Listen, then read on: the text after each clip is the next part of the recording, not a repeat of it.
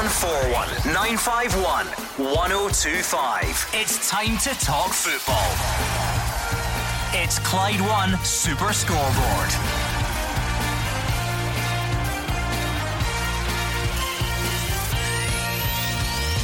Good evening and welcome to Clyde One Super Scoreboard. Brendan Rodgers has his say on an international tug of war over Tom Rogic ahead of the Old Firm game.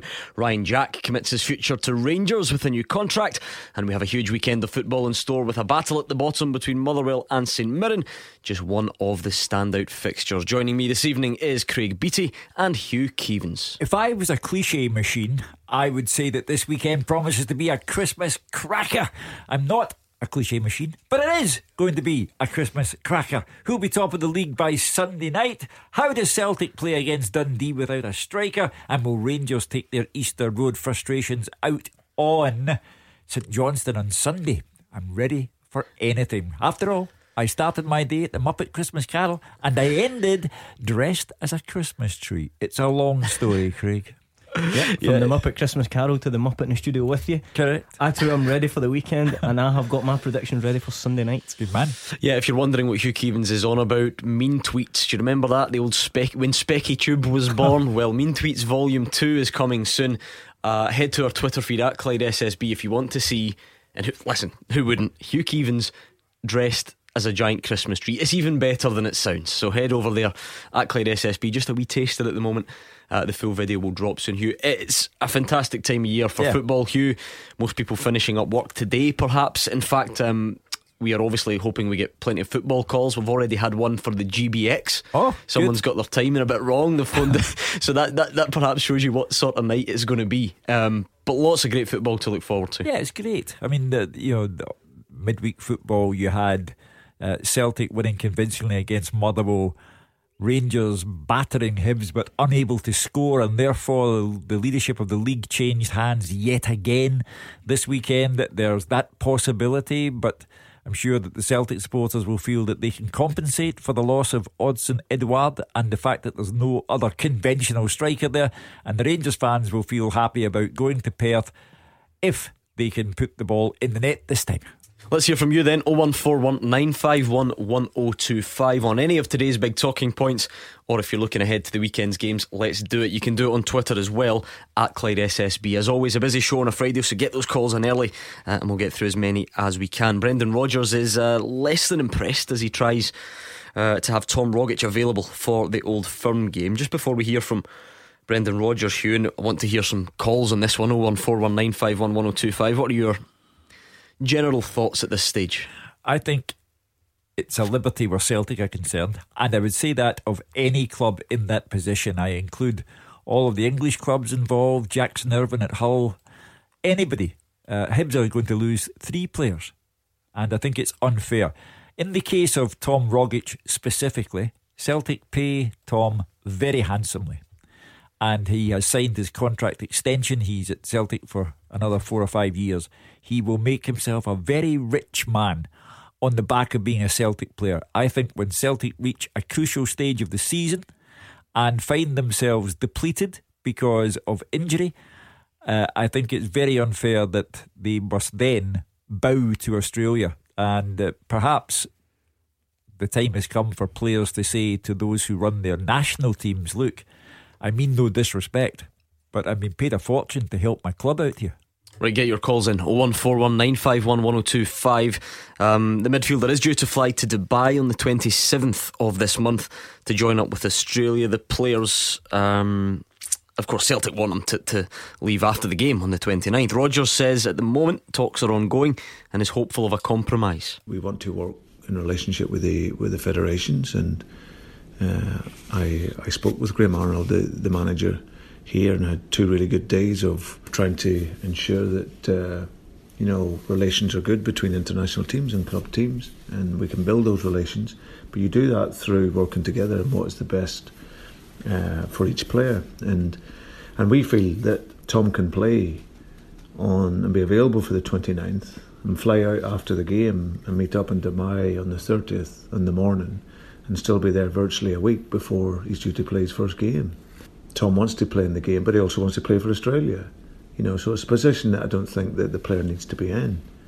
You know, it's clearly, you know, it's it's a showcase game. You know, the Celtic Rangers games, Rangers Celtic, the great games. He's been great in them for us, and of course he can play in it and still travel and recover and prepare and get ready for the uh, for the cup competition in January. Craig Beattie, just listening to Brendan Rodgers there, it sounds like there is still work to be done in these discussions. It sounds like he's a little bit frustrated that they're not on the same hymn sheet at the moment. Yeah, they're not. Um, Tom Rogic has been superb in the games recently against Rangers, so Brendan really, really wants him available. He started off there by saying we, we want to work with the Australian FA. They want to work with the Australian FA because you know Celtic are losing out here. They're losing out in a, in a super football player. But let me tell you now, he won't be available. You don't Uh, think so? He will not be available. The the Tom Rogic and the Hibs players will fly out after the Boxing Day fixtures. Um, you know, the Australian manager wanted him out by Boxing Day, uh, by Christmas Day, sorry, but he was also aware of the fact that there's a there's a huge fixture uh, list, a huge calendar on Boxing Day, um, which excites the British public. I include I say British because I include Jackson Irvine down at Hull, but all the players involved in the Australian national team will fly out on after the games on Boxing Day. Right, let's hear from you 01419511025. Listen, Rangers fans, you can get involved in this. You can be honest. You can call in and say, I'm crossing everything that he's missing because he scores some goals against us in the past. Or maybe you're not bothered. You tell us 01419511025.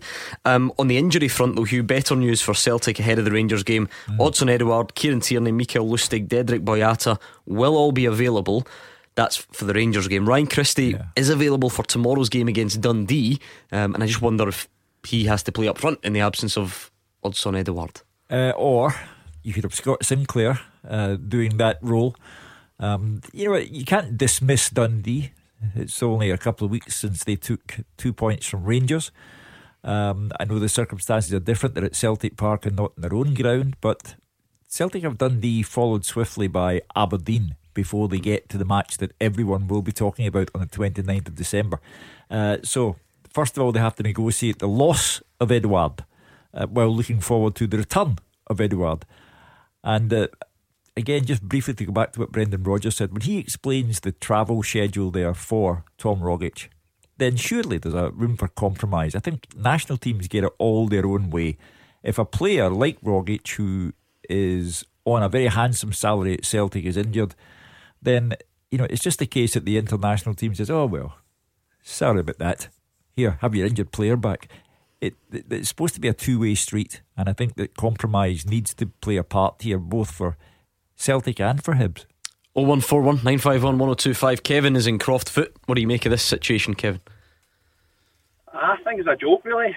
Um, but apparently, it's, it's basically a goodwill gesture that Celtic let him leave on that day, is it not? Because when Australia left to go and play in the Asia Confederation, I don't think that Celtic had to let him go because it's not a FIFA registered game. Well, they certainly seem to be under the impression that players must stop after Boxing Day and get out to Dubai.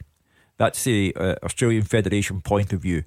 I don't know whether Tom Rogic would even consider the idea of saying, look, I will come over, but I, I feel morally obliged to Celtic uh, for what is their most important game of the season so far. I don't know if there's any wiggle room there, but clearly, as Gordon Duncan said, there's room left here in these discussions, and I'm not sure I wouldn't take a bet with Craig Beattie, who says he will not play in the Old Firm game. I'd be inclined to have a bet that he will. Kevin, I'm stating the obvious here, but I mean, how big a blow would that be? It'll be a, it'll be a blow. Um, but Celtic's got that many quality midfielders. You're taking a quality midfielder out and replacing them with another quality midfielder. Yeah, I suppose I mean along the lines of if you were to pick a first 11 to play against Rangers, taking previous games into account, he would be in it, wouldn't he? Oh, definitely. Um, he always likes to score against them, and it's it's been a fixture that he's prevailed in the last God knows how many years. Brendan Rodgers is the type of man to pride himself on always having a solution to any problem. And in the past, he'll have composed himself and said, Well, we can handle this. All we do is A, B, or C. But he's publicly declared himself here by saying that negotiations are ongoing with the Australian Federation. And that tells me that he would prefer to be with Tom Rogic at Ibrox on the 29th of December rather than without him? Uh, easy for us to say, Craig, because you don't know the ins and outs. And of course, Australia are, are well within their rights to want the players as early as possible, prepare for the game, and so on.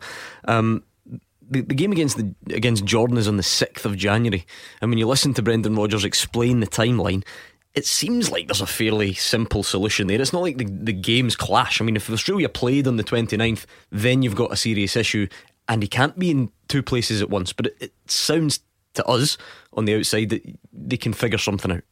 Yeah, it sounds there's a lot of time between the games. Um, I think you factor in the fact that you have to travel, you know, the, the length of the world basically. Um, give the lads a, a chance to acclimatise while they're out there.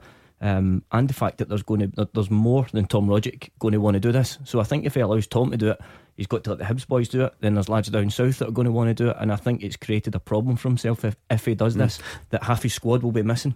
That's a fair point, Hugh. Because listen, this we're in Glasgow, and mm. everyone's thinking about the 29th of this month. Neil Lennon is speaking today as well. You know, he's not considering trying to cancel the Edinburgh Derby. He has three players out. Yeah, but th- therefore, there's the, the subtle difference between Hibs and Celtic. The Hibs manager has said, no, that's okay. They can go. But Brendan Rodgers has said, no, hold on.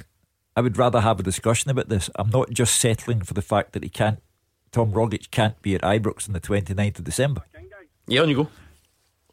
See, when he got injured in the last international game, mm-hmm. um, Celtic let him stay for a further three days. Um, when they could have recalled him, they let him stay for three days with the Australian FA to see if he'd be fit enough for the next game rather than recall him. That's why I say that international football is a one way street. It's all in favour of the national teams and none of it in favour of the club sides who pay good money to have these players. Uh, and in that way, I think it's unfair that clubs always come second here. Craig, looking back to your own career, whether it was it was you in particular or, or just guys you were around, when it came to the international side of things, how important was it to to have that relationship where there is a bit of give and take between club and country? Yeah, I think it's good. I think it's I think it's good to have a, a good relationship, and, and we've seen with Kyle Lafferty recently, where, where it can get a bit a little bit naughty, and have obviously implemented the rule where, where he then couldn't play. I agree that the clubs um, pay the players handsomely, and the players don't get paid, so it's it's a privilege to go and play with your country. Oh. So you should have some sort of opinion where if you want to stay and play and help your club, and then go out and help your national team, that should be available to you. But it seems like the international team have got more pull over the players than they actually should have, and that's basically mm. unfair and imbalanced uh, because not everything is about money. However he is paid well by Celtic. This is the most important game of the league season so far. It carries so much at stake, uh, and are Celtic simply to stand by and say, "Well, well, whatever Australia say, that's fine." Yeah, F- football and business are they're almost impossible to compare. But when you look at it from a, a business point of view, there's no other business in the world that actually loses you know that the, the, players that they look after or the assets, what they're, yeah. what they're providing to somebody else. Uh, Scotty's quite clear on Twitter. He says if Tom Rogic isn't released from Australia for the game, Celtic should ask him to quit international football. It's Celtic who own the player and pay his substantial salary. Plus, his form dips dramatically when he's been away on international duty. That's on Twitter at Clyde SSB. Laura is a Rangers fan in Motherwell. What's your point tonight, Laura? Hi guys. Um, I'm just kind of baffled because obviously what happened with Kyle Lafferty getting banned off the Northern Irish FA for two two games for not going to his games mm-hmm. with the national team, and now everybody's getting a mess saying about Rogic. I just don't, I just don't get it really. It's not the same yet, Hugh. It could be down the line, but the problem uh-huh. was Kyle Lafferty didn't follow international protocol when it came to joining up with the squad. Yeah, and and then, then that's why the, the Irish FA invoked the five day rule. It hasn't it simply hasn't got to that stage with Tom Rogic yet because no. the game hasn't happened. So that's why it's different. No, the, the circumstances are different, but Laura is in that camp that says it's all a bit one way. This, uh, you know, I, I will say the most famous example of all is John Kennedy at Celtic. John Kennedy lost his career because of international football. Uh, you can make all the apologies you like, uh, pay whatever compensation. But, but that, that could also have happened anywhere, though, could it not? Is that not is that not yeah, the point? But, but, at the same time, you know, clubs willingly give over their players for all manner of competitions, and you have to remember the potential that John Kennedy possessed. He was going to be a Celtic captain for the next 10 years. He was that good. Uh, but lost in a night at Hampden. Uh, and, you know, I'll applaud international football. I wish we were more successful as a country. However, there are instances, and this business is one of them, where it's all in favour of the national team and the club sides who pay handsome money get shortchanged. Laura, quite simply, as a Rangers fan, are you hopeful that Tom Rogic is missing from that game? Yeah, definitely. He's, he is a good player and he's a threat to us, so um, I hope he goes to Australia. that, that is That's it. I allowed. think you wouldn't hold that against That's anyone, allowed. Hugh. That, that's the nature of, Yeah. of football. You Yeah. hope that your opposition's best players aren't there. Yeah, that, that Laura's absolutely correct. As the Celtic fans are equally correct to be up in arms at the thought of losing Tom Rogic when the schedule that uh, Brendan Rodgers painted there uh, leaves ample room for compromise. Uh, similar thoughts coming in. Alan Stewart as well. He says Rogic should tell them point blank if you want me at all, I'm playing against Rangers.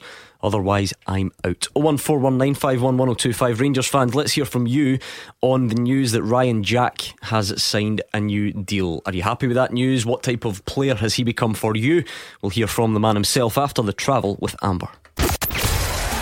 Clyde One Super Scoreboard with Thompson's personal injury solicitors. Get the result you deserve. Talk to Thompsons.com. Craig Beattie and Hugh Keevins, a man who a couple of hours ago was dressed as a Christmas tree, is with us here on Clyde One Super Scoreboard this evening. Make sure you join us. You can tweet at Clyde SSB or the conventional way of giving us a phone. Hugh, it must be Christmas party season because we've had two calls for the GBX already. Oh, this is no- un- this is unprecedented. Has nobody ordered a, a Chinese takeaway yet? That's, that, that happens quite a lot, Craig. 0141 951 1025. That's the number you need for Clyde One Super Scoreboard until 8 o'clock. Whatever you, whatever you want to do with the phone number after that, you can suit yourself. But let's talk football, shall we?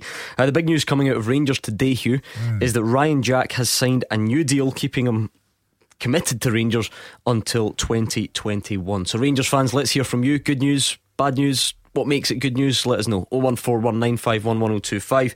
Um, he says he's never been happier now that he's playing for Steven Gerrard at Rangers. The midfielder moved to Ibrox recently, well, relatively recently. He's agreed a new deal until 2021, and uh, he says at the moment it feels like everything's falling into place. I think my first season was frustrating. Obviously, the sending offs at the start of the season, then I got my bad knee injury the second half of the season, so missed out on quite a lot of games. But I think this season it's been, I just got my head down, worked hard pre season, um, tried to get in the manager's thoughts, and I've done that. And recently, I think I've been getting the rewards for that. It's great. I think the club have just shown that they that they think I've been doing really well, and they think it's that I deserve to get a, a, a longer contract. So it's no better way of getting complimented than, than off Steven Gerrard and um, he's been great with me since since they've come in. Gaz as well, the staff they've been excellent. So um, for me, it's just I just want to keep that going and keep my head down and keep working hard. At first, you feared he was going to fall into that old trap whereby it is easier to play against Rangers or Celtic than it is to play for them. But he knew that his first season was complicated, certainly with the, the red card issues. But he has matured, he has become an important player. And Steven Gerrard, in his first season as Rangers manager, doesn't suggest a player for a contract extension unless he really rates him. Yeah, couldn't agree more, Hugh. You know, Gerrard having the career that he's had will certainly have an eye for a midfielder, and he's not going to be handing contracts out wi- without due reason. Um, Ryan's done superbly well, and you know, he's explained how difficult his first season was there, and, and I think it shows, and I think it's important at clubs like Rangers and Celtic that, that how mentally strong you are as well as Oh, yeah. you know, abil- ability probably comes second to being mentally strong. If you get to the club, you've got ability. But having the mental strength to be able to stay there is, is hugely important. We keep hearing from various people, some Rangers fans on the phone, some of the pundits, that Rangers need someone to dominate the midfield. They need someone to be that driving force. I mean, can he be that guy, Craig? Is is that something he can develop into? Is he that guy at the moment? He's certainly playing well at the minute. Um, you know, he's got decent competition in there. You know, he's got um, Graham Dorrans coming back as well. What what I really feel is that I, I feel that Rangers need a midfielder that's going to really break the line and get in and get up and support Morelos up front. Um, does Ryan Jack do that? Probably not. He's probably more of a, a ball winner and kind of move it on. Um, but he's doing well with what he's doing at the minute with his role in, in the team. Um, and you know, fair play to him for winning his new contract. Rangers fans, let's hear from you on that issue then. Ryan Jack signing a new deal. What do you make of it? 01419511025. How important or otherwise is he to your team at the moment? William is a Rangers fan in Wishaw.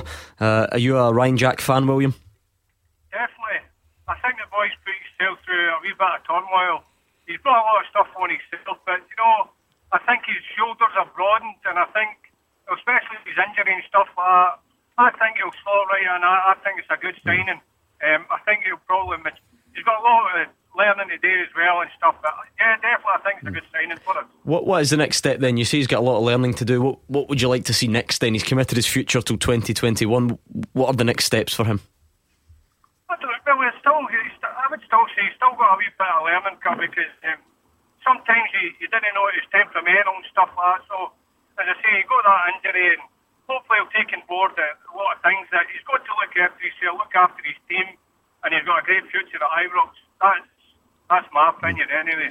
Hugh, football doesn't always work out this way, but if Rangers are you know, Steven Gerrard's not long in the door. If they are trying to build the structure, something they can take forward, players that they can rely on, and, and ultimately win things again. Yeah.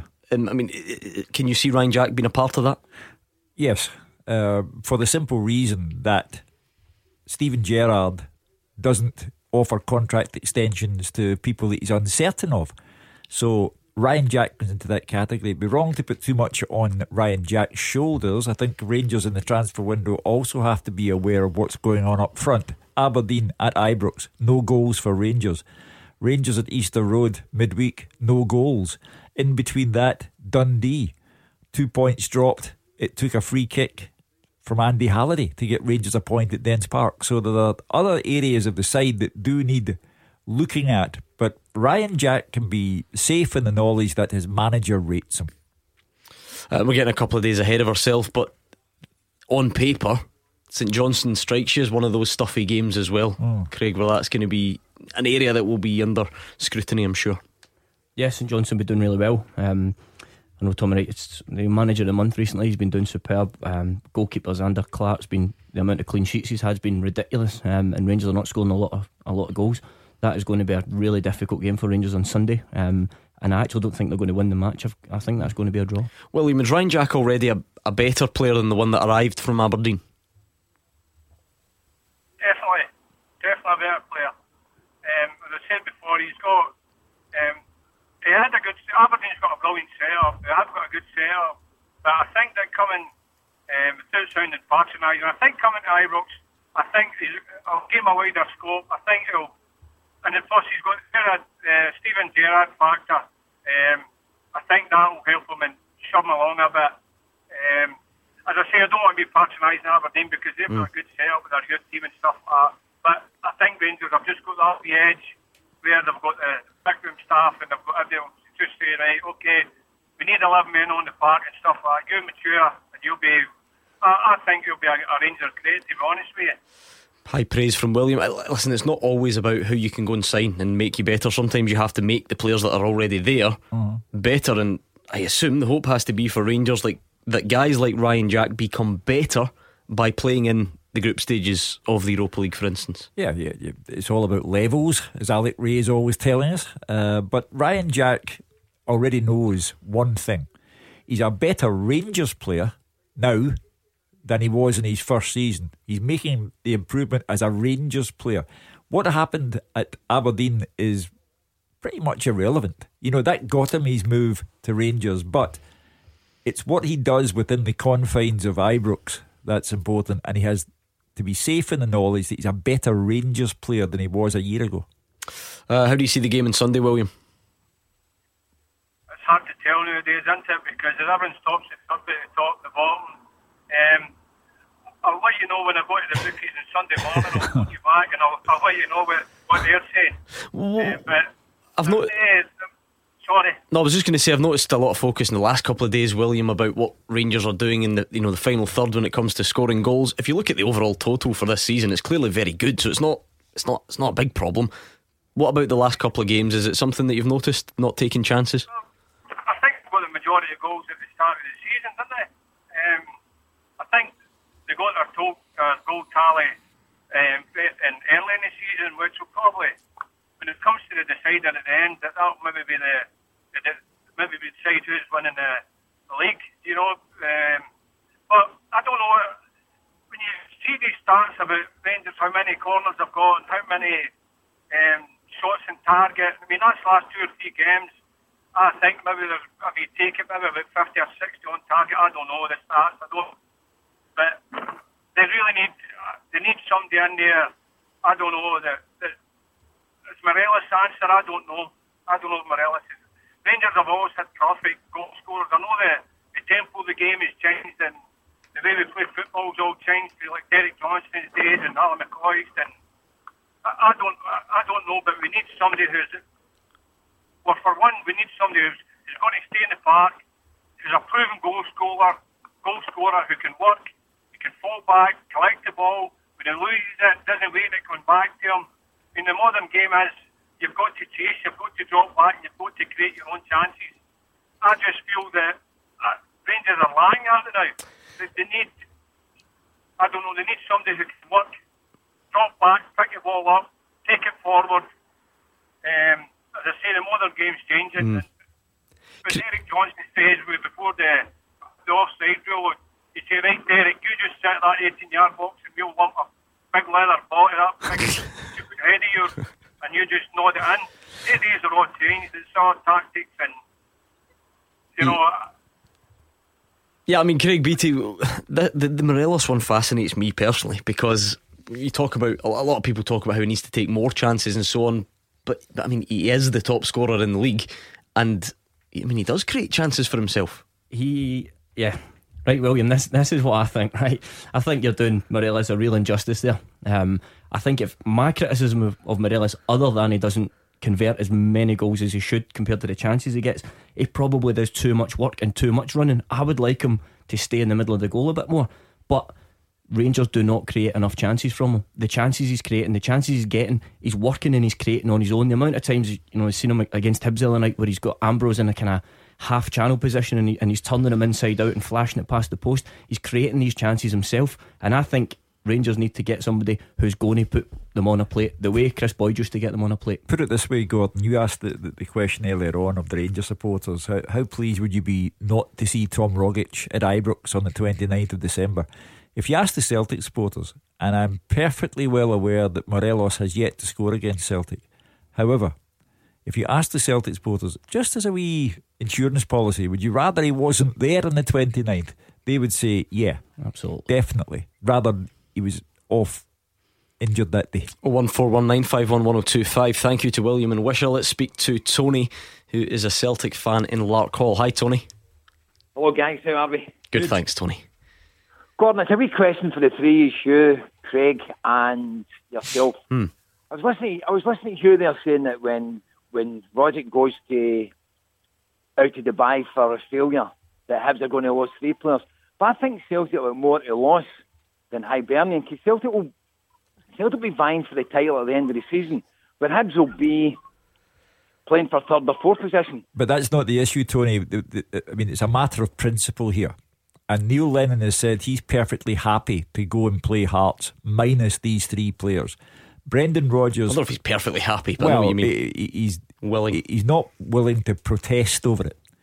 Brendan Rodgers is because he. Know- I go back to the point I show that that they will play for third or fourth position. Celtic are playing for the championship. No, but that's not the issue. So, it, it, it, it's, it's, an issue. You know, it's a, is, Tony, you know, if he's quite happy to let his players and, and go down the road that he's going down, then that's his position. But I'm talking from my point of view that I'm looking upon it as Celtic have got more to lose. You're not being a bit unfair on the other teams, Tony. Football surely is relative. Every te- every team's got aims that can be considered as important as each other. If, you know, just because Celtic are going for the title, listen, th- th- this technically, and stay with me. I know I'm, I'm on a bit of a um, a long shot here, but what if this sets off a chain of results that costs Neil Lennon his job or something? You can't just say because Celtic are going for the title and Hibs might not be that it's more important for Celtic, surely.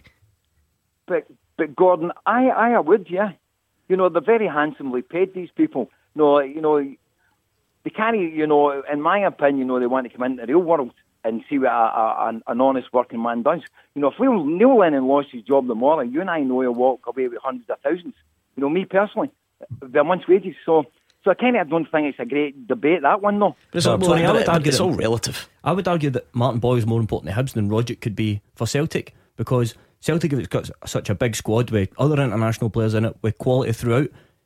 Hibs don't have that luxury, and Martin Boyle is in the form of his career right now. Hence the reason he's had a call up to his international team. So I would argue that he would be a bigger loss to, uh, to Hibernian. Eight days before the game takes place, Tony is showing the kind of intensity of feeling that that we are. Uh, wait, Tony, Tony, Tony, take a breath. Wait a minute. Right, We're okay, sure, trying, to, go. trying to get a point across here.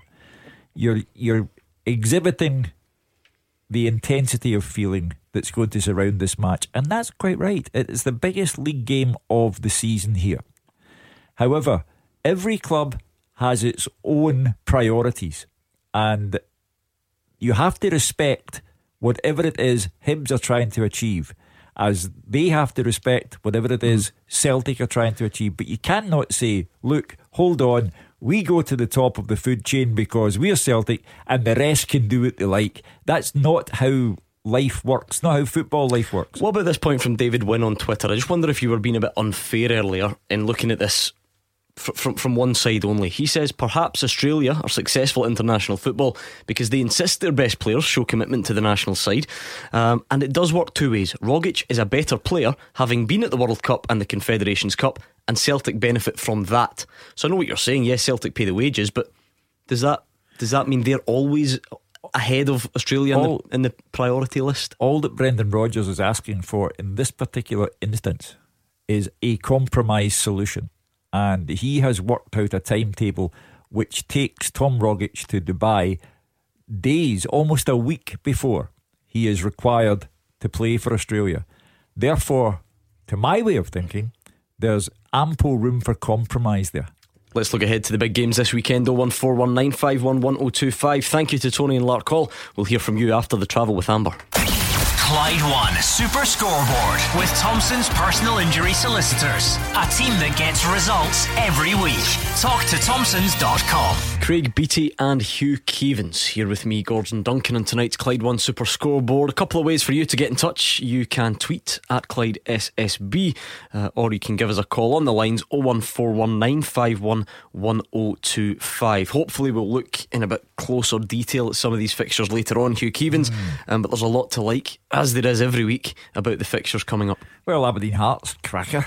Uh, you've got Motherwell taking on St Mirren uh, at the other end of the table. That uh, is one that Oran Kearney would be very, very keen to to win. So everywhere you look, Hibs and Livy. Can the, the Livy story continue, or will Neil Lennon, having beaten Celtic and drawn with Rangers, carry on his third home game of the the month? Any thoughts ahead of your team's game this weekend? How big is it? What do you think um, going into the game? Is it one you can win? Tell us. It doesn't matter if it's St Mirren, Partick Thistle, Motherwell, Hearts, Hibs. We'll hear it all. 01419511025. Uh, Graham is a Rangers fan in Springburn. The big news coming out of your team today, Graham, is that new contract to Ryan Jack. Are you are you a Ryan Jack fan? Hi, good evening, guys. Uh, first of all, Merry Christmas to you all when it Yes, comes same to you, your Graham. family. Thank you. Um, yeah, I'm absolutely delighted. I think Ryan Jack, uh, he's been an absolute standout this season, bossing the midfield. I think uh, it's great business. Uh, something I've seen about Gerrard, you know, that he's identifying players that he wants to build around and he's getting them on long-term contracts. So um, I think it's a wonderful piece of business, absolutely. I know it's perhaps a, an easy one, Graham, and you can always get accused of, of focusing only on one game, but I'm, I'm just thinking again about that Celtic game coming up on the 29th. Are, are these the types of occasions that Ryan Jack now has to try and stamp his authority on, try and control and, and, and prove that he can be that man for Rangers going forward? I think he can. I think Gerrard brought the best in the confidence from him. He's done nothing but praise him. He, at one point, he said he was jealous of his performance. You know, players are going to thrive on that, and I think that uh, we're, I think we're about to see him break out into being, you know, an absolute rock for Rangers in the middle of the park. I'm so impressed with him. You know, people talk about uh, Steven Gerrard as a rookie manager, and so he is. Yeah, it's his first club, and he's been there six months. But he's not a rookie football player. He had a stellar career as a player, and therefore he recognises a, a good one when he sees one. And that's why I think Ryan Jack will grow in confidence because of the confidence that's been shown in him hmm. by the manager. I mean, of course, it doesn't always work that way, as I'm sure Hugh would admit, Craig Beattie, and that, that, that type of relationship fascinates me because I, I get the assumption that Steven Gerrard was a great midfielder and therefore Ryan Jack can learn from him. Plenty of evidence to show that that doesn't always work. What do you think? Is, was that something you, you thought you could take if a if a manager had a certain skill set?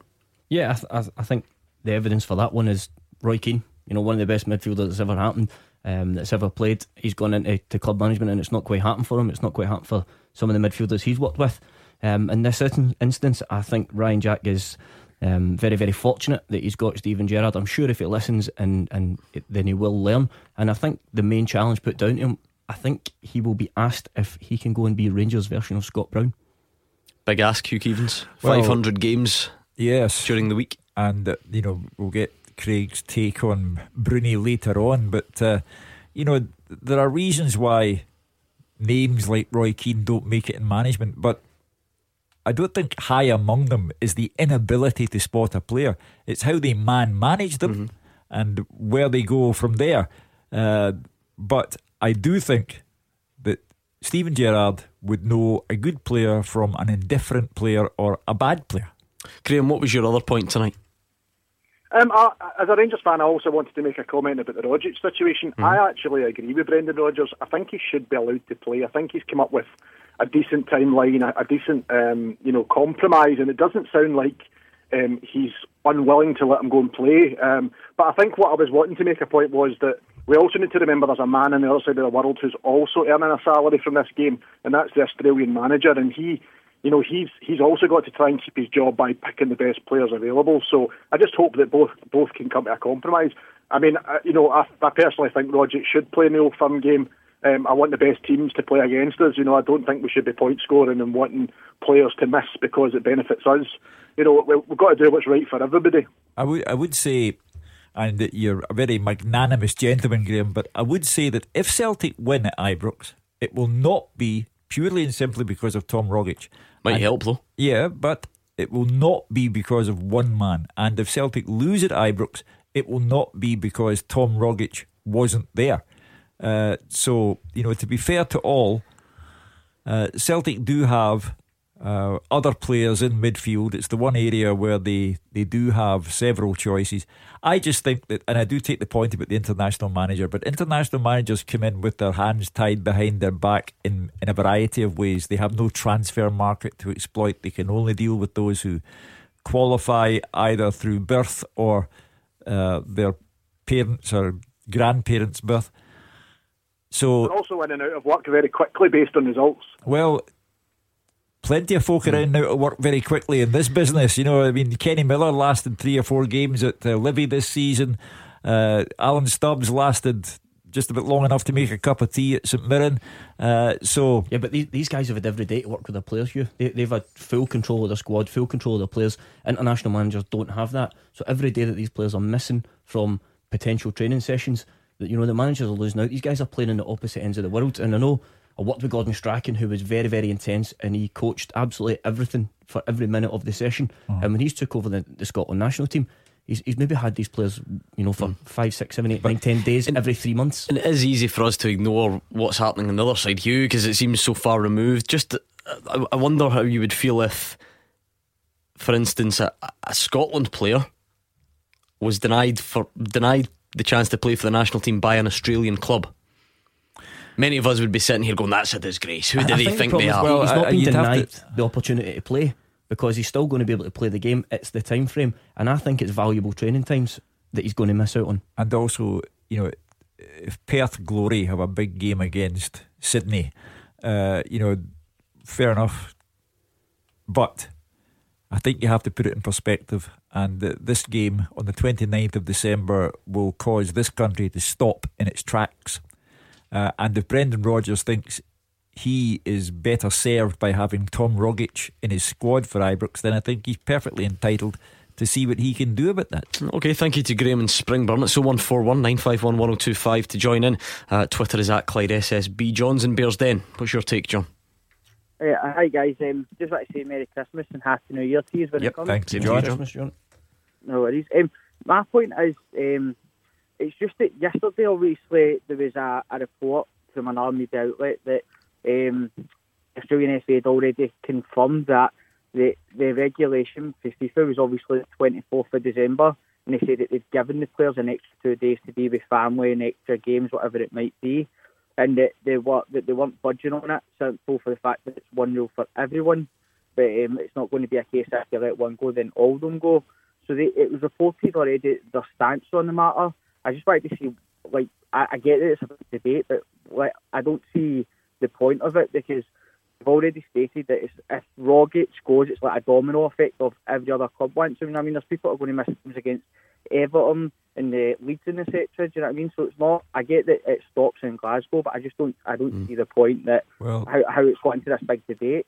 Well, That, that, that is fair, Hugh, because it- yeah, but it's it- easy for us to say that Celtic and Rangers is is the big game, but I mean, no, every club's got their own priorities. Yeah, sure. But it's a debate because Brendan Rodgers has said, hold on a minute. Mm-hmm. I can't just sit down and accept this. I want further talks. That's what makes it a back page story. And that's why we're still talking about it because the matter has not yet reached a conclusion so far as Brendan Rodgers is concerned. But you, you would admit then that sounds like a difficult situation because if Brendan Rodgers gets his way on this, Neil Lennon will want his way, the Hull manager will want his way, and so on and so forth. yeah, of course. I, I understand the domino effect. And is that perhaps why? Is that the bit that perhaps can't be negotiated around? Because that, that sounds like quite a big problem. It's only a big problem once you have to concede defeat. And Brendan Rodgers at the moment is not willing to concede defeat. And while he's in that frame of mind, the subject is still open to debate. We use we use the word talks. I think it's more that Brendan's asked the question. I don't know how how many conversations have been gone back and forward. Um, you know, John there has mentioned that the manager Graham Arnold's been quite sympathetic towards the players. You you want players when they turn up in, in the best frame of mind uh, mentally as well. So he's going to allow them to spend Christmas with their families, which is fabulous. The Boxing Day fixtures, which are hugely important, they will be allowed to play.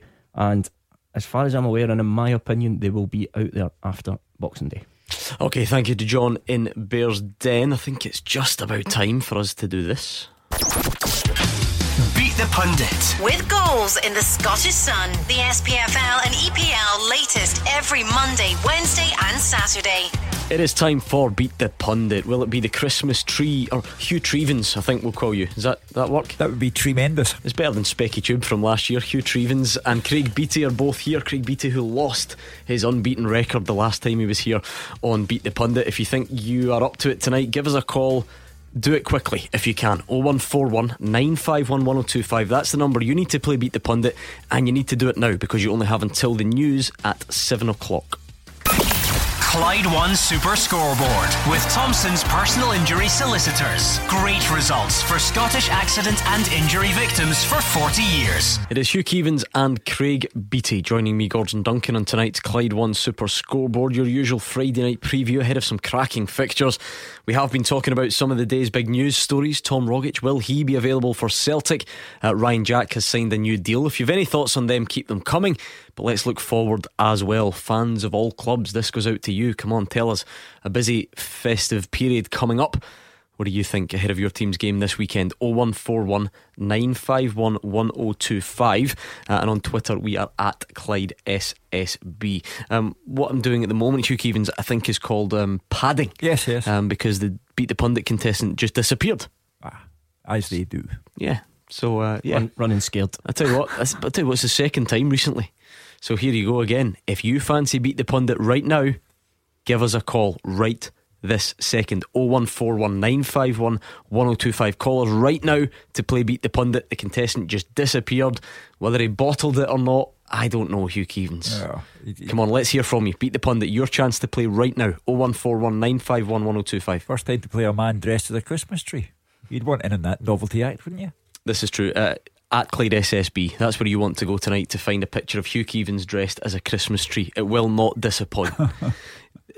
you, you used to be a serious journalist as well. I still am, but uh, I see no reason to be po-faced about life. You know, if you can dress up as a Christmas tree at four o'clock, as long as you have your game head on at six o'clock, that's fine. We filmed a part of the mean tweets with Mark Wilson yesterday, and as he pulled on the Christmas jumper and slipped the Santa hat on his head, he just. I used to play in the Champions League. By the way, Hugh's lucky. I've got a lot of respect for him because when I come into the office tonight, his Twitter account was lying open. Ah. See, he could have done some serious I- damage. Yeah, I don't. I, I still don't get what goes on in that world, you know. So I, I said to Craig, "Ah, it doesn't matter." And, and, and he wouldn't know how to fix it No, if you it could- had. it could have been pictures, it could have been speed dating, it could have been you could have had a busy night on you, social be- media. you could, you could have signed them up for Tinder. Mrs. K would have been fuming with me. Right, the switchboard is now lighting up like a Christmas tree because we gave you a chance to play Beat the Pundit. Um, this was selected at random. No, this guy might sound like my type of caller, but Michael is a Motherwell fan from Motherwell. Do you fancy it tonight, Michael? Uh, well, I- I've been, I've been on before and uh, I had a bit of luck against DJ. So, Oh, you won previously, did you? yes, I was the DJ and Hugh was on. It's never. It's never luck, Michael. It's knowledge. Your your superior knowledge won out. He's had no chance to prepare though. He wasn't expecting this. Thanks. That is true. He hasn't had the chance to do his homework today. Right, I'm going to toss the coin. Heads, you're up against Hugh, the Christmas tree Keevins, uh, and tails, you're up against Craig Beattie. And it's heads, Hugh Keevins, up against Michael from Motherwell. So Good luck, Michael. Let me give Hugh a bit of a Clyde 2 in the ear hole so that he doesn't know what we're saying, and we'll get your time started. Michael, you've played before, so you know the drill. You've got 30 seconds. You're going head to head. Uh, you can pass. Here is your chance to beat the pundit. You ready? I'm ready. Which Rangers player signed a new contract at the club today? Uh, Ryan Jack. Which Scottish footballer plays for MLS side Sporting Kansas City? Um, Robson. How many spells, both playing and managing, did John Robertson have at Hearts? Three. Name any one of the three Hibs players to be called up to the Australian squad. Boyd. Which country is former Celtic midfielder Liam Henderson playing in? Um, Australia. Which Aberdeen player will return to his parent club Derby in January? Shinnie. Okay, let me bring Mr. Keevins back. I am. Were you getting some Christmas tunes over the other side, or was it something? It was the boss, Bruce Springsteen. Mm, you'll be happy with that. Santa Claus is coming to Ah, town. well, it's a Christmas song. Right, there we go. Ready? Yep. Which Rangers player today signed a new contract at the club? Ryan Jack. Which Scottish footballer plays for MLS side Sporting Kansas City? Johnny Russell. How many spells, both playing and managing, did John Robertson have at Hearts? Three. Name any one of the three Hibs players called up to the Australia squad. Martin Boyle. Which country is former Celtic midfielder Liam Henderson playing in? Italy. Aberdeen. Which Aberdeen player will return to his parent club Derby in January? Pass. And which team are currently 11th in the Scottish Premiership? Quickly. It is St Mirren. Okay. What do you think, Michael? Are you made it two out of two, or has he pipped you this time? Um, I think he's got me on one or two of them. I two. Okay, let, well, let's find out then. I thought they were quite straightforward tonight, not taking anything away from either of you. Which Rangers player has signed a new contract at the club? It's Ryan Jack, one all. Which Scottish footballer plays for MLS side Sporting Kansas City? It is Johnny Russell. Hugh Keevins got it, Michael didn't. He goes into a 2 1 lead. You're still well in the game though, Michael. You knew that John Robertson had three spells at Hearts, playing and managing. Um, so Hugh keeps his one goal advantage, 3 2 to Hugh.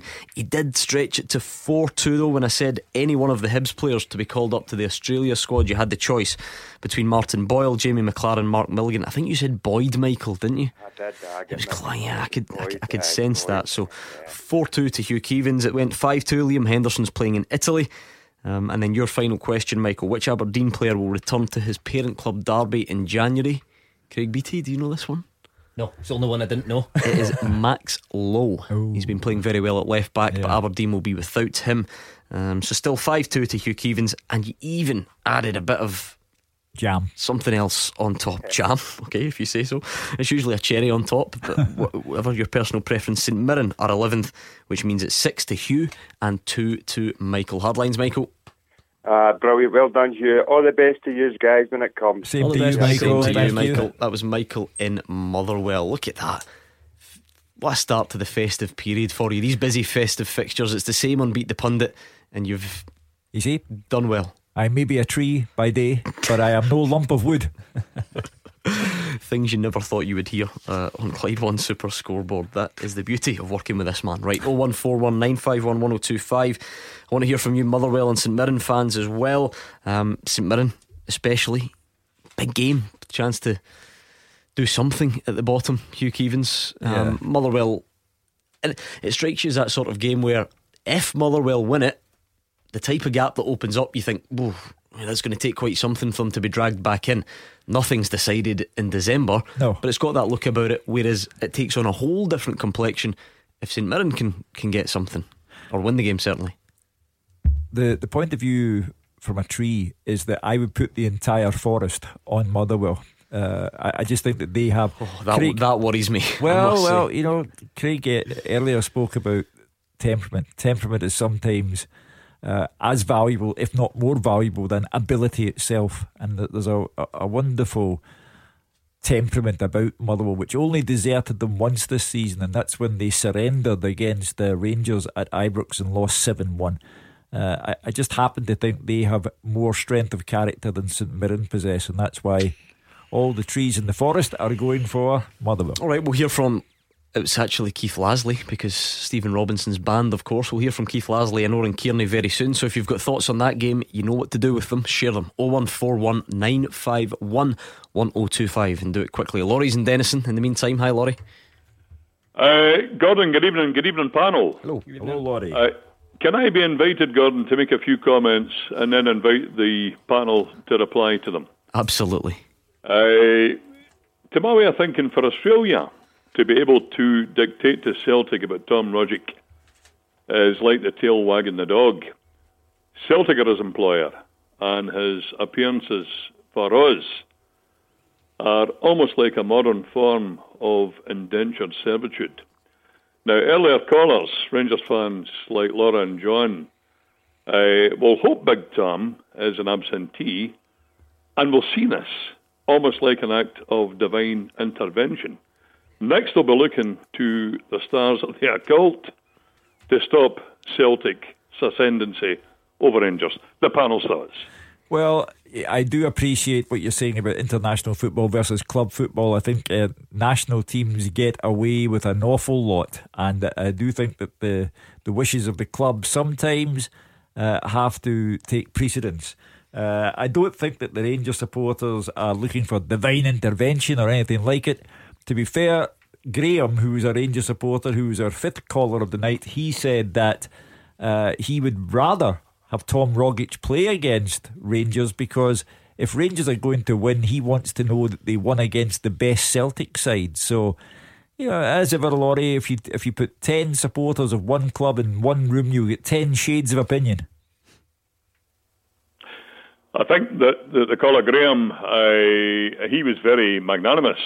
I would suggest to you, however, Hugh, that his, uh, his opinion uh, is the exception to the rule where Rangers supporters are concerned. They're looking for any help they can get I- I- for Celtic. I, I wouldn't uh, quibble with that, Laurie, but I do think, though, that if Celtic win, it will not be because Tom Rogic played. And if Celtic lose at Ibrox, it will not be because Tom Rogic didn't play. I don't believe that you can single out one man on either side and say the whole afternoon hinges on him.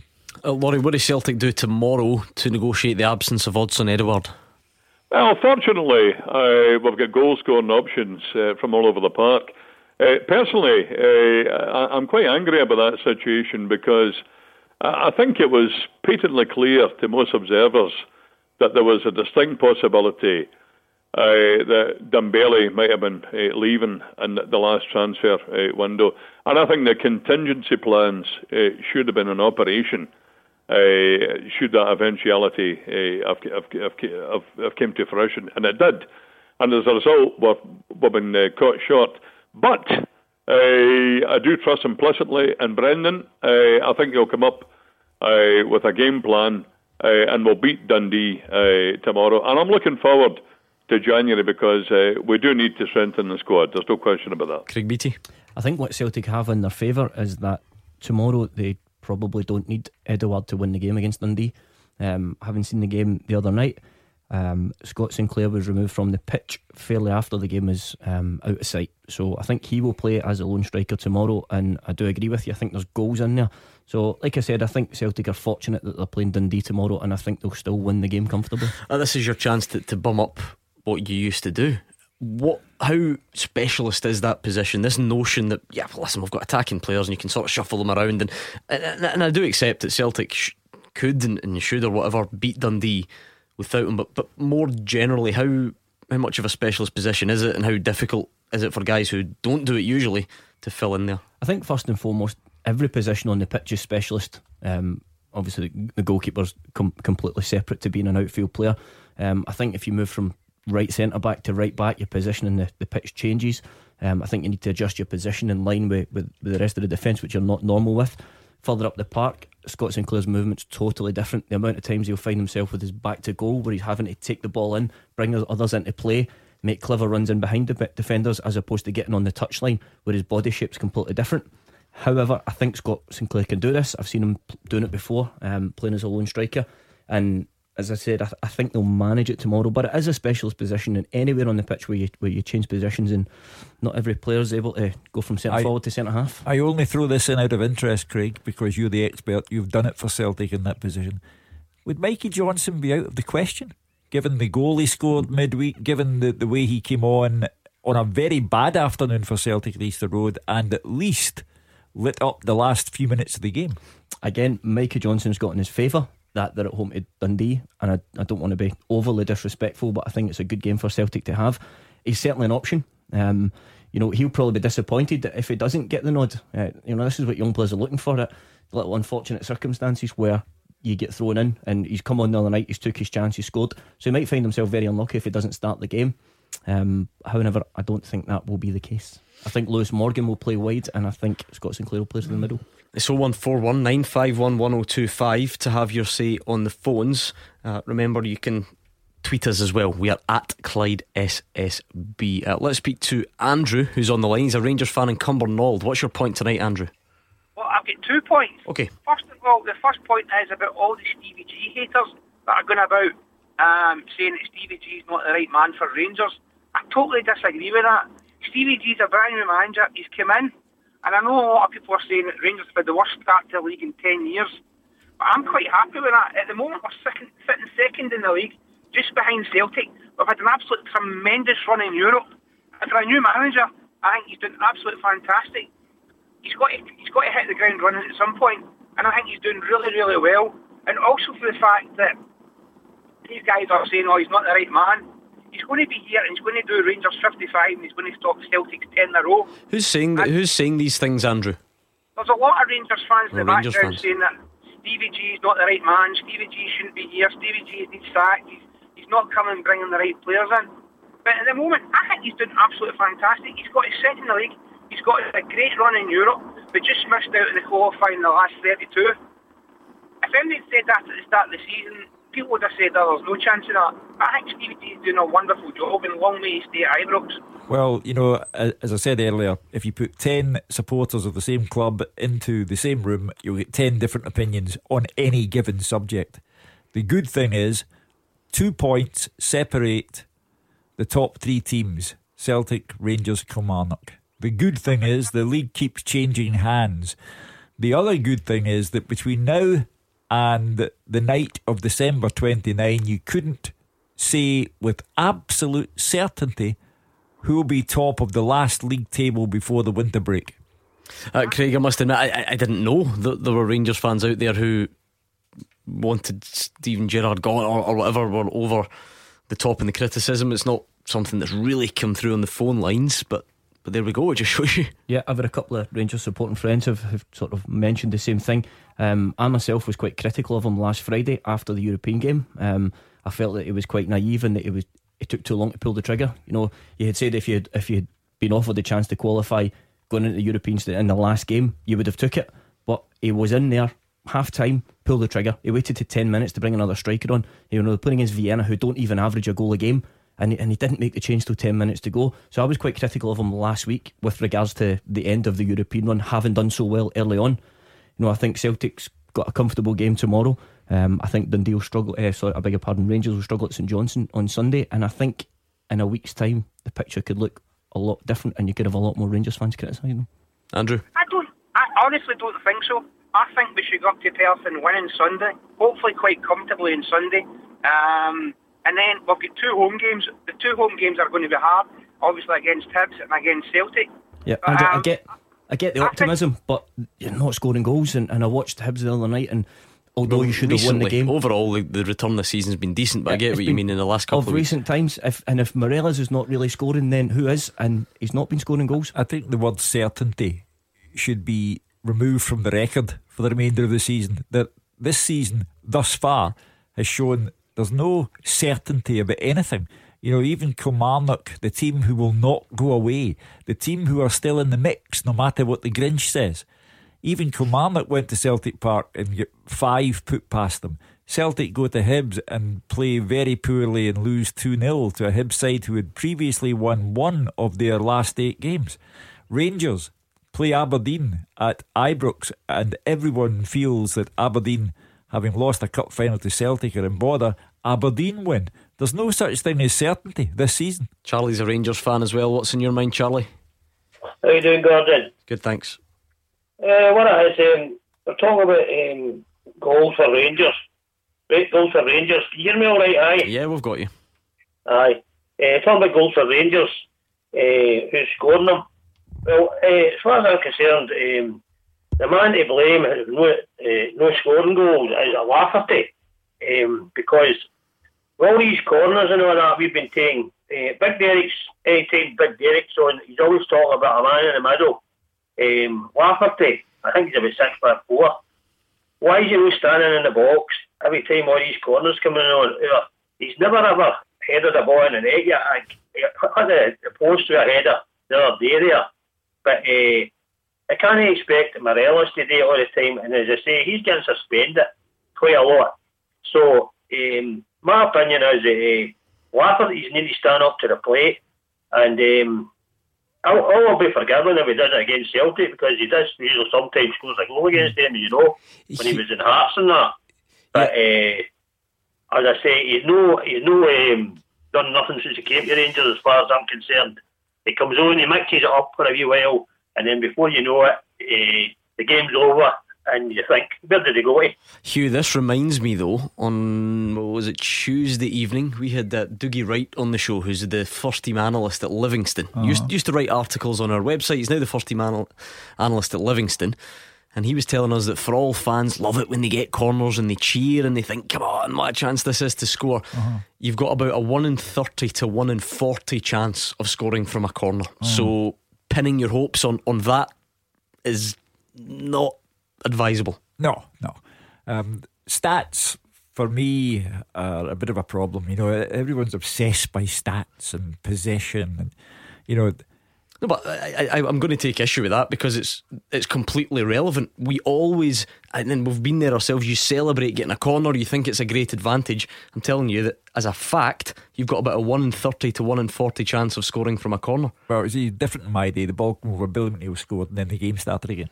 uh, so, but you know, again to go back to the subject of uh, Morelos, you know, uh, Morelos is the, the the big player for Rangers in the eyes of the Rangers supporters, and yet he's just had one of those nights uh, at Easter Road midweek. You know, where a combination of the Hibs goalkeeper, the substitute goalkeeper, and Morelos' own inefficiency in front of goal on the night cost Rangers in the end.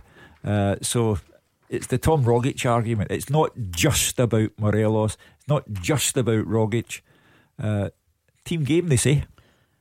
Charlie, I agree with you, but I've got two little points to make to you myself. First of all, I think Lafferty has to do more. I completely agree with you. I don't think his game time on the pitch has been as much as what he would have been expected, and he'll probably think it's a bit unfair because he's not played that much. My second point would be to pin that on him just because he's physically tall. I think is a bit unfair. Um, there's an art to attacking the ball, to creating a space, um, and it doesn't just come down to who's the tallest player. Um, if you look back at Tim Cahill at Everton, the amount of goals he used to score with his head, Kevin Phillips at Sunderland, you know these guys were five foot eight, five foot nine. You know they're not the six two that Kyle Lafferty is, but there's an art to it. Maybe he has to work more on movement, setting things up, as opposed to just his physical attributes. Hope for us yet, Hugh Keevins. That's the message from Craig Beattie. Uh, right, we've got a good full time teaser coming up next for you. So if you need the pen and paper, get it ready. Um, and I know you always like to take part on Twitter. So we've got a good question. I think you're going to be able to get most of these answers. And Motherwell and St Mirren fans, we're hearing from your managers, so we might as well hear from you next as well. Clyde One Super Scoreboard with Thompson's personal injury solicitors. Great results for Scottish accident and injury victims for 40 years. It is time for Hugh Keevins and Craig Beattie to tackle tonight's full time teaser. We've had some absolute crackers on this week, Hugh. Some of them have been mind numbing. And I'm not even getting to the point where um, I'll share this story quickly with you because I know you'll appreciate it. We were earlier in the week we were looking for guys who'd scored X amount of goals in the English Premier League and had G, O, A, and L all within their name. Right. And uh, I asked Gordon Dalziel in the office to, to test out the question, and he replied with Dwight Yorke. so there you go. That's what you're up against. Tonight's is way more straightforward. And it was sent in from Mark Simpson. He's a St Mirren fan in Dalry. And uh, he says since 1999, eight players have between 25 and 40 caps with Scotland, but they've never played their professional football in Scotland. Can you name them? So, since 99, eight players who have between 25 and so upwards, really, of, of 25 caps with Scotland, but have never played their professional football in this country. Can you name them? Darren Fletcher. He's got more than 40. Oh. So, we're looking for oh. that Oh. wee midsection. So you, the- 40 is the cap. Mm-hmm. If you get 41, you don't count. Correct. We're just narrowing it down a bit for you. Because I think we'd had a similar one before, so you have to change it slightly. James Morrison. No, he'll be above that as well. Yeah. So since 99, eight players who have between 25 and 40 caps with Scotland have never played the professional football north of the border. Graham Alexander? Yes, he's got 40 caps, so he's the he's the highest, if you like. Uh, by the way, this is it goes from when they got their their last cap, essentially. So Graeme Murty? nope, he doesn't have that many, I don't think. Don Hutchison? Yes, he's got 26. So there we go. Well, we're 25% of the way there, Craig. You are indeed right. You can you can help along on Twitter. I mean, I say help. I'm not going to tell them, but in in my head, you'll be helping. So since '99, eight players have between 25 and 40 caps. It includes 25 and 40 uh, for Scotland, but they've never played north of the border professionally. Let us know if you can come up with the answers at Clyde SSB. Let's hear from both, I was going to say managers, but Stephen Robinson and Keith Lasley have put a bit of a, a spanner in the works. Keith Lasley says having boss Stephen Robinson in the stands ahead instead of the dugout uh, shouldn't make a difference as they look to end the year on a high. Robinson begins his three match ban at tomorrow's game at home to St Mirren, and assistant boss Lasley is confident they can cope. You ask any coach and manager, you know, the vast majority of preparation is done before a match day, to be honest. Um, listen, you still prefer your manager to be there. He's the, the leader, and, you know, absolutely you want, you want him uh, to be on that touchline. But um, no, we'll manage that situation. And, and as I said, it's really about being prepared uh, for the game and, and, and the players carrying out that plan, and, and hopefully that'll be the case tomorrow. It really could shape what the second half of our season is going to look like. Uh, the players are well aware, well aware of that. Massive week, and we just want to show a bit of consistency in this week that we that is the one disappointing thing that we haven't shown in in, uh, in the last maybe five or six weeks. Craig Beattie, it happens relatively often. Does it make any difference to players if the manager is in the stand or the dugout? It probably has. Yeah, it does. Um, yeah. But it probably has more impact on the manager or the assistant manager, or whoever's missing. Um, we've had it recently with the assistant manager being sent to the stand. I'm, I'm talking about uh, Elgin. Um, and then the managers, you know, come to me for, for a little bit of discussion. So if Laz is on the bench tomorrow and he's struggling, who does he then turn to for advice because his manager's sitting in the stand? So for the players who have had their instructions and they're attempting to carry out, you know, the, the tactical stuff that's been laid on all week in training, probably less so. But you know, where does the discussion and the changes come from on the bench? Does it depend the composition of the team, Hugh? There would have been a time when Keith Lasley would have been on the pitch and, and Stephen Hammell and McManus, and it was a very experienced group. Perhaps that's the only thing Motherwell slightly lack at the moment. I don't know, it's not the only thing, but that's what they Yeah. would lack if you were comparing it to a couple of years ago. Um, I d- I don't know. Does it make a difference? Um, I think the only observation I would make in the whole business, Gordon, is that there's a lesson there for Stephen Robinson because a three game ban with two further matches suspended until the end of next season, you know, that's a hefty sentence, and he should be looking at himself because he has deprived his players of his services. I, I, I do take Keith Lasley's point that an awful lot of work is done prior to the game beginning. However, they're managers for a purpose, and players like to look round. I mean, the, the, the Rangers players would like to look round and see Steven Gerrard standing there, and equally the Celtic players with Brendan Rodgers. So there's a lesson there for Stephen Robinson that sometimes you're just stepping over a line that you know you can't cross. Come on, Motherwell fans, St Mirren fans, let's hear from you. That's a cracking game uh, right here on our doorstep this weekend. Oran Kearney says St Mirren players need to dig deep if they're to turn things around. They've failed to win any games this month. They're 11th in the table. Uh, and the manager says his players, though, are capable of getting back on track. I've been involved in clubs and teams in the past that have gone on phenomenal winning runs and of months, of years in relation to unbeaten records. Um, and everything else. And I know what that side of it looks like. But I've also probably at other clubs as well been in scenarios like this before where, where it's ultra tough. And I think you find out a huge amount more about your players at times like this than in times of success. And they are character building times, they are testing times, and I think it's so important that, that the right type of mentality and the right type of character comes to the fore. And thankfully, particularly for the players with us who have played the most of the games under myself, um, they've had a good balance with that in relation to we didn't get too carried away with with a victory or with a draw, um, and and also we haven't we've tried not to let a defeat have, have too much of a, of, of an impact as well. I think it's important that you flatline out at that at that middle level to ensure that um, you can be braced for anything. Uh, I'm in danger of stating the obvious as to how football works here in the league uh-huh. table, Hugh Keevins, but bear with me.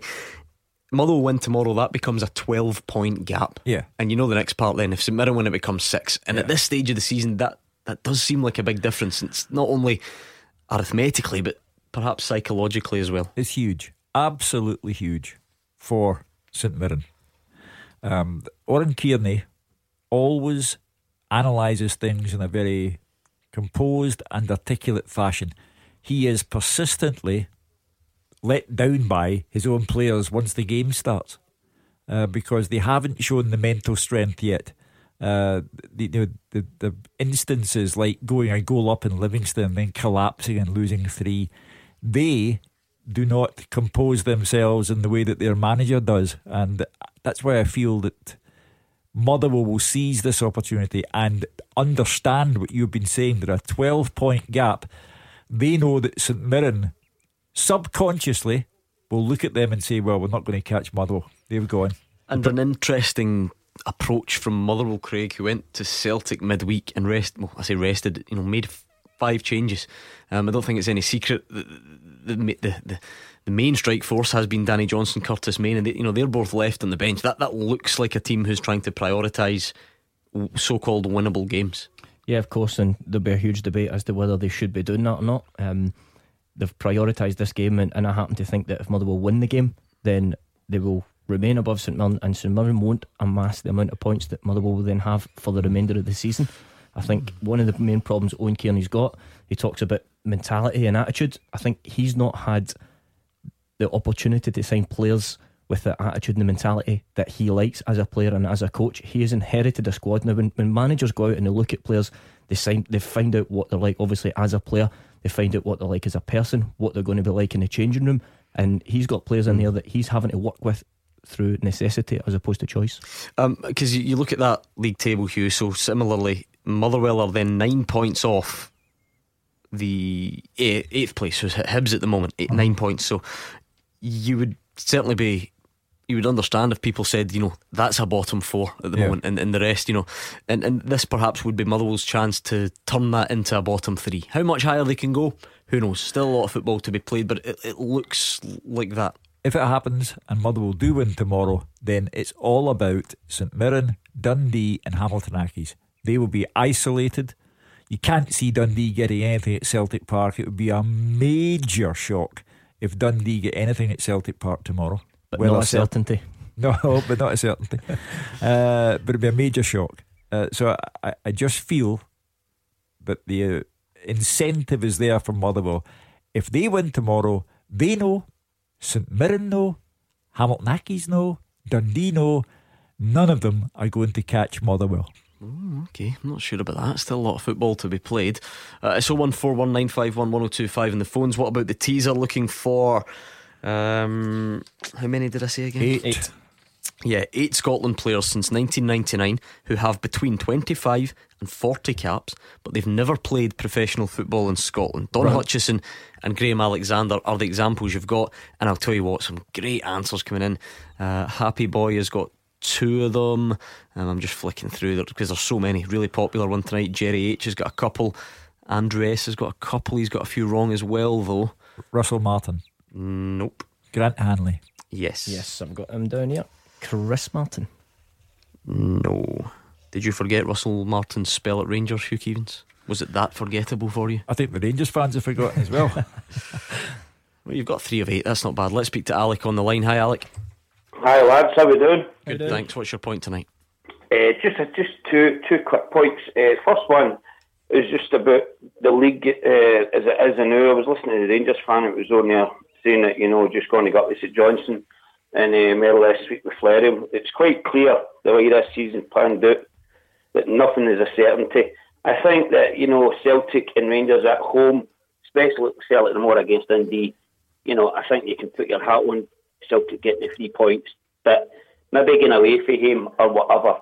It's it's it's been quite a quite a crazy season as it is. Obviously good for the the, the folk that are are watching, uh, but I think come uh, February, it was a wee bit too because you've got January.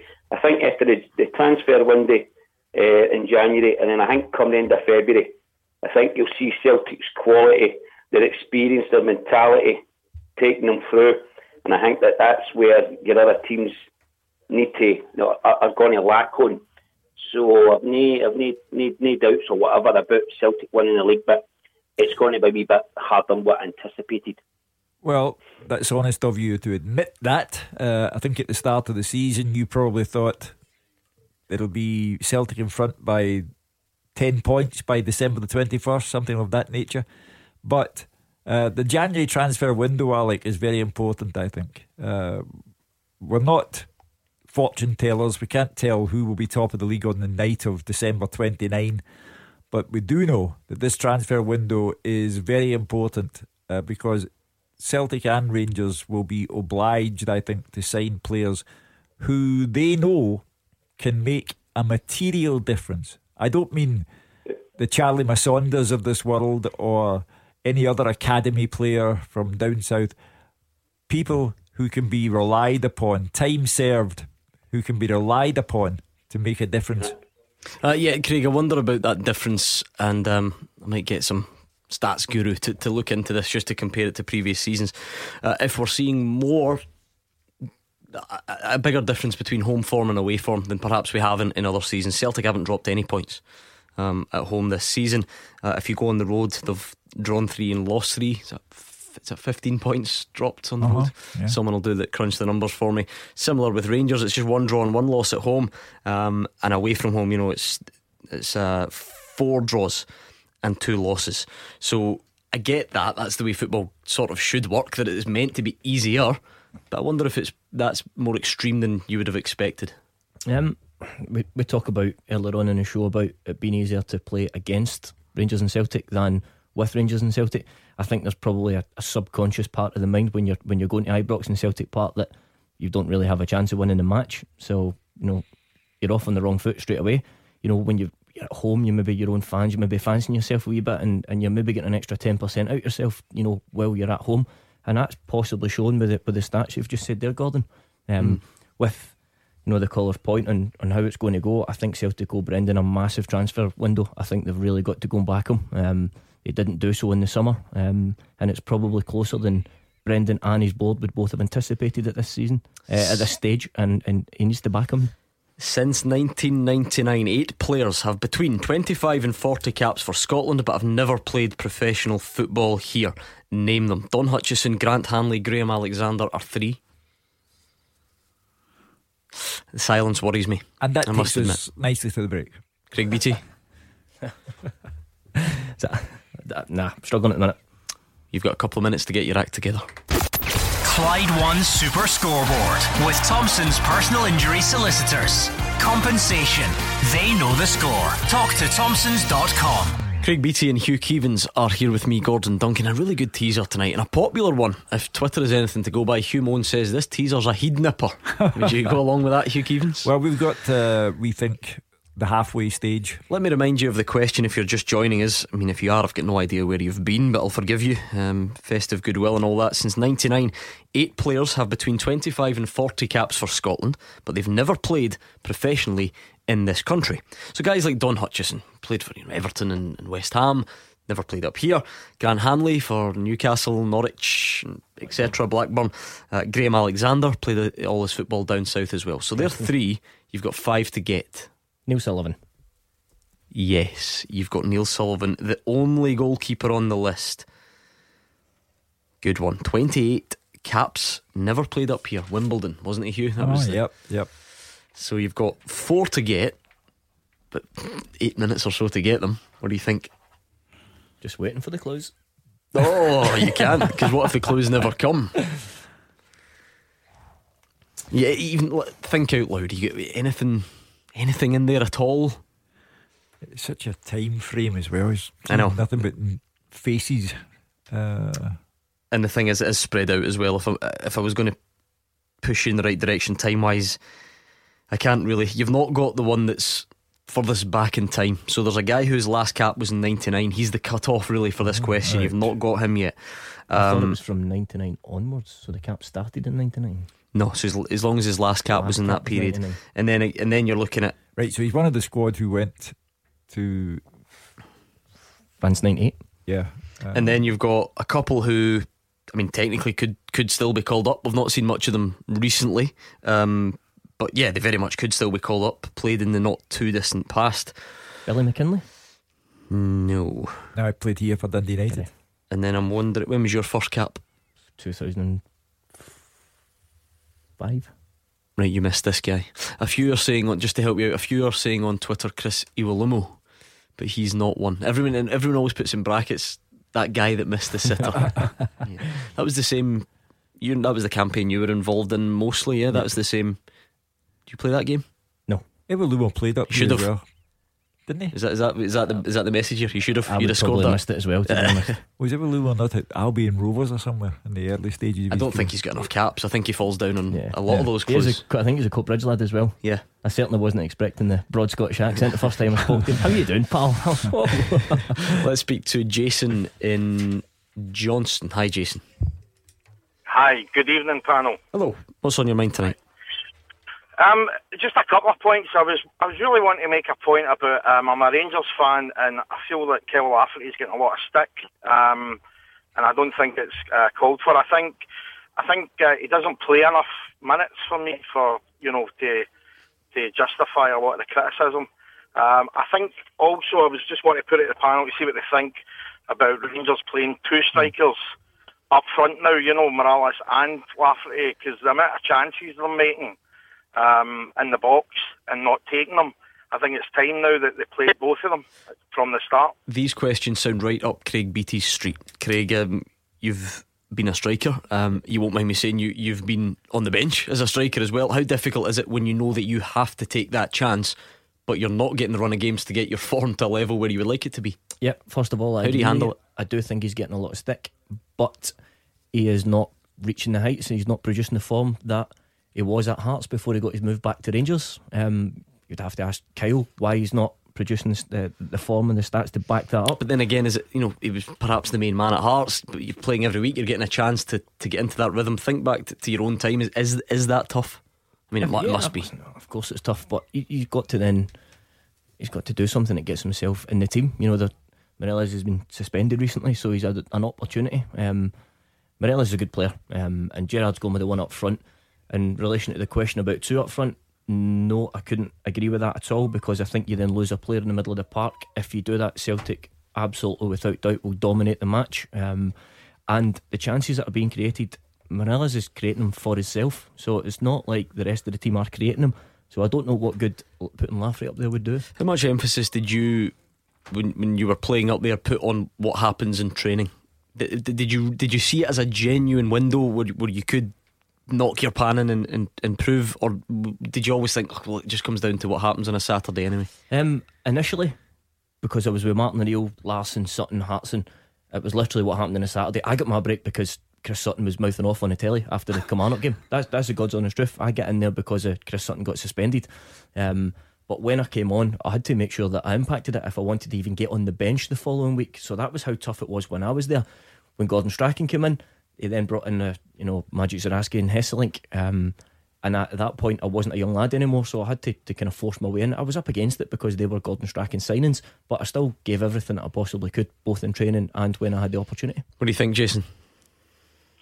Well, I just think title winning teams, there's normally a partnership up there. There's two strikers contributing.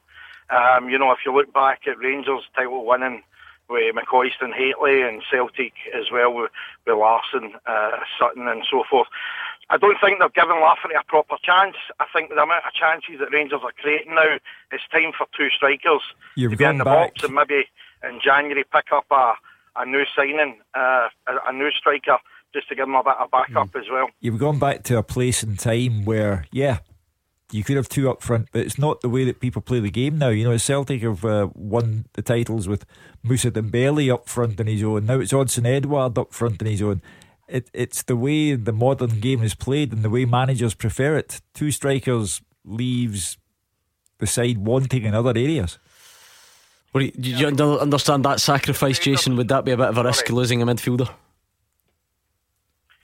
But I think I think you, you keep defenders back if you've got two strikers.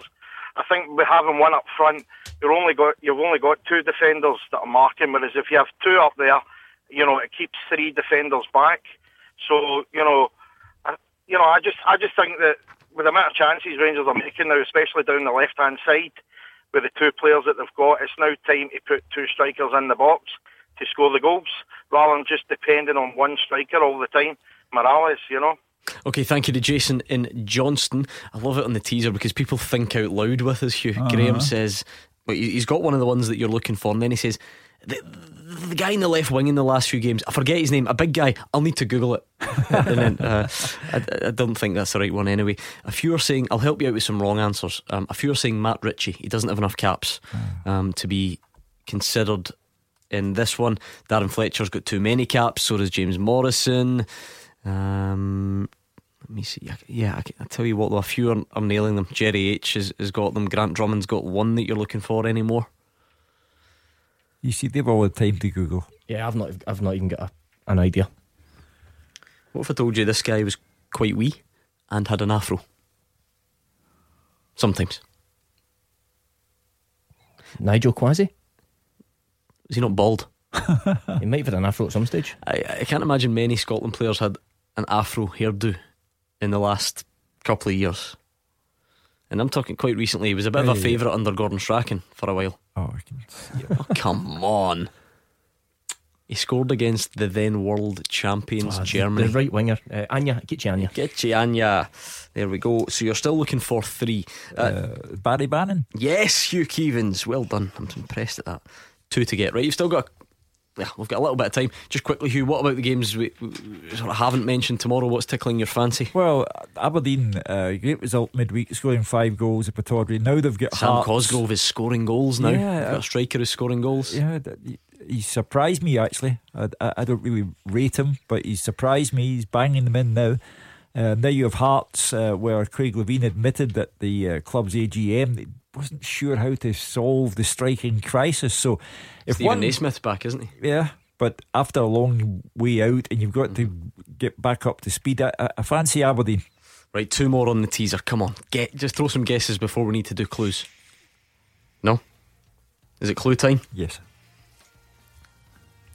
Just became manager of Cambridge, I think it was in the last two days. Previously was manager of Hibs. Oh, Colin, Colin Calderwood. Calderwood. Colin Calderwood, and the last one.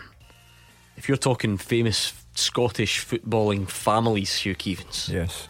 Um, Caldwell?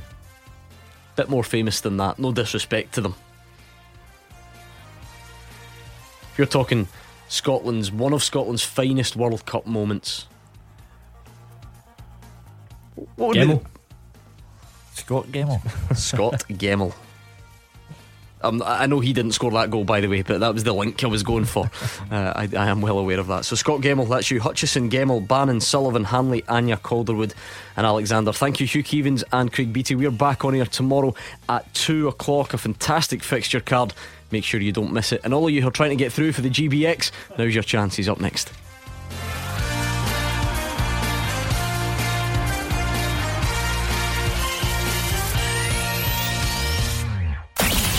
Clyde One Super Scoreboard with Thompson's personal injury solicitors. A team that gets results every week. Talk to Thompsons.com.